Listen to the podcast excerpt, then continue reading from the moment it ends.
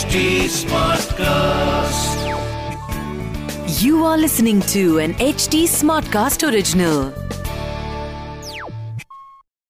जय श्री राम पिछले एपिसोड में हमने सुना, राम ने भरत को समझाया कि पिता दशरथ ने मोह में आकर माँ कैकई की बात नहीं मानी थी कई वर्षों पहले माँ कैकई ने उनके प्राण बचाए थे, जिसके बदले में राजा दशरथ ने कैकई के पिता को वचन दिया था कि कैकई का पुत्र अयोध्या पर राज्य करेगा।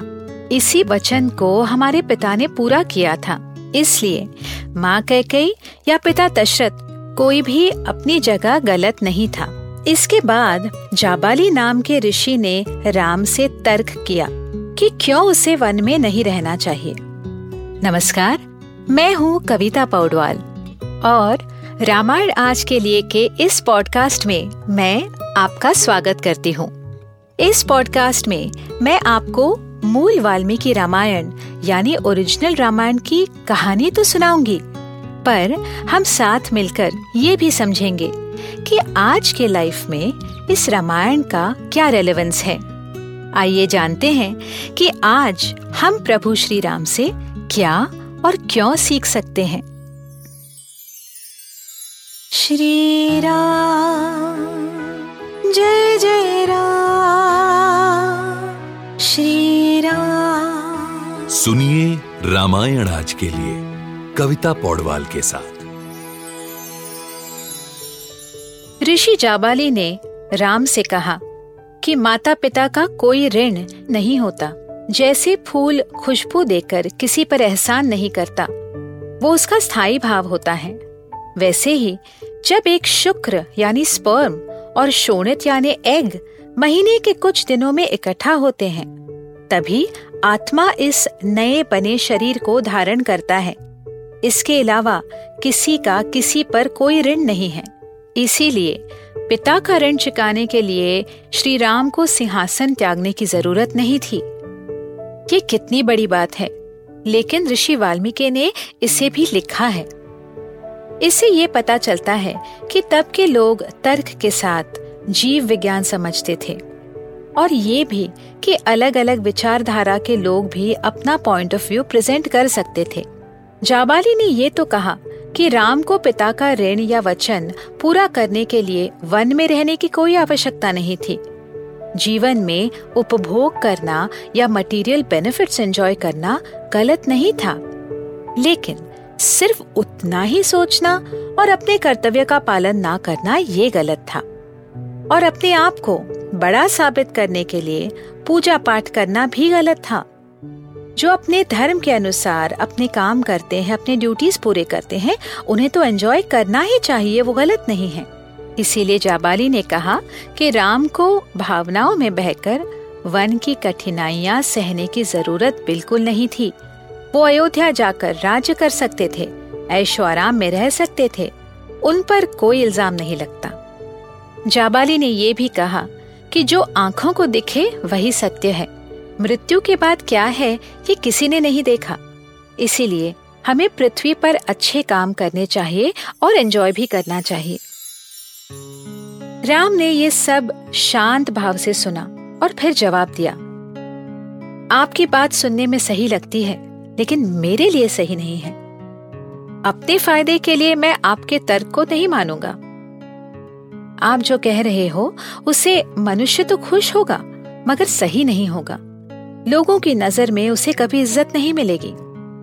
आज मैं अगर अपने पिता के रास्ते पर नहीं चलूँगा, उन्हें सम्मान नहीं दूँगा तो कल सारी जनता भी अपने माता पिता का सम्मान नहीं करेगी।